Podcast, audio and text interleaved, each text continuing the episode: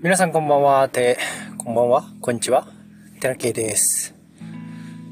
えーと、ちょっと、ボーっていう音がするかもしれないんですけど、今ね、えーちょうど仕事終わりで、えー、外で、車、エンジンかけたら窓が結構凍ってたので、ちょっと溶け待ちに録音をしております。今日はちょっとあの、ホロスコープの勉強をね、した日だったんですよ。で、いつものようにお話をしながらね、いろいろ勉強してたんですけれども、非常にこう、自分の流れみたいなものが面白くってですね、僕はあの、楽しく勉強をさせていただいております。で、えーっと、よく YouTube で2025年の7月5日にこう変革の時というか変わる時が来るみたいな話が最近出てたんですよ。2025年問題。まあ、スピリチュアル業界の世界の話だと思うんですけど、それがですね、どうやらその、ホロスコープを勉強していると、天皇星が非常に関わっているようなんですね。ちょうど時期的にもそうで、えっと、今年2024年ですよね。2025年の7月6日に、天皇星が、お牛座から双子座に移動するそうなんです。ちょっとホロスコープやってる人じゃないと、この移動するっていう意味がよくわからないと思うし、僕も、その正直、お牛座から双子座に移動するって、星の座標で見ればわかるんですけど、こう、本当に、こう、宇宙理論的にどうな、どう、どうやねんっていうのは、正直わからないところではあります。だから今、その地球側から見て、地球から見た、その、星の動きが、えっ、と、天皇星の場所がね、大牛座区域に今いるんですよ。今現在そうなんですね。で、ど、いつから始まったんかって言ったら2019年から始まってるんです。その大牛座が、大牛座の一個前だから、お羊座から大牛座に移行する天皇星が、時っていうのが2019年だったんですね。で、その先生からのいろいろお話を伺って聞いてたのが、天皇星っていうのはどういう星なのか、そのホロスコープ上でいくとどういう星なのかっていうと、こう、変化とかチェンジとか、そういう星なんですって。で、天皇星が、こう、ルーラーと言われる、まあ、ちょっと難しいんですけど、非常にこう、関係性の深い星座が水亀座なんですよ。で、水亀座の性質っていうのは風なんですって。で、お牛座の、お牛座の性質っていうのは、地の地面。こう、なんか地に足をつけるとか、一歩一歩進むみたいな、なんかそんな印象があるんですよ。マイペースみたいなのがお牛座なんですけど、そこに、天皇星が入る、切り替わる時なんですね。それが2019年だったわけです。で、そこからいろんな変化が起きましたよね。一番大きくはコロナですね。コロナが起きて、もう強制的に変わらざるを得なかった。もうシステムから、えーっと、その、働き方から、価値観から何から、こう全部こう、ひっくり返すようなぐらいの、こう、巻き起こされるような。まあ、風ですよね、風。風の時代、風の時代って言うけど、まあそういう力もあったんですよ。風の時代っていうのはまた別の大きな、大きな流れなんですけども。あの天皇星っていうのがお羊座から、えっ、と、大牛座に移行したのが2019年。それから、これが2025年まで続くわけなんですよ。このお牛座、地面にベタって張り付いているような、こう、重いものが、風によってこう巻き上げられるような力が働くんらしいんですね。先生曰く。で、特にお牛座の人は、その影響を受けやすいと。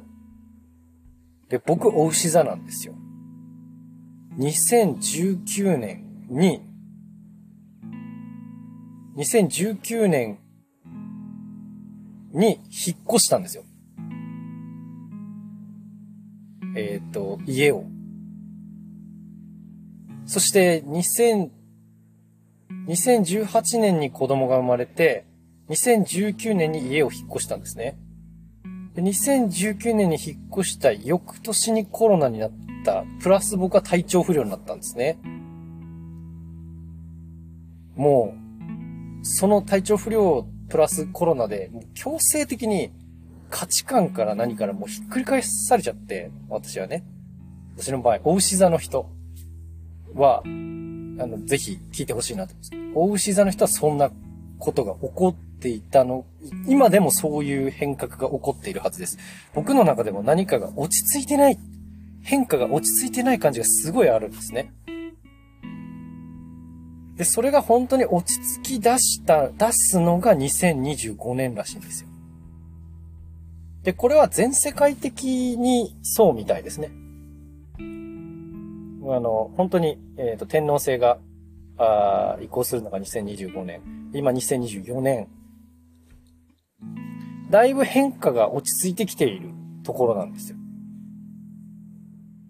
で、僕もちょうど去年ぐらいにまた治療院の場所を引っ越してっていうことが始まりましたね。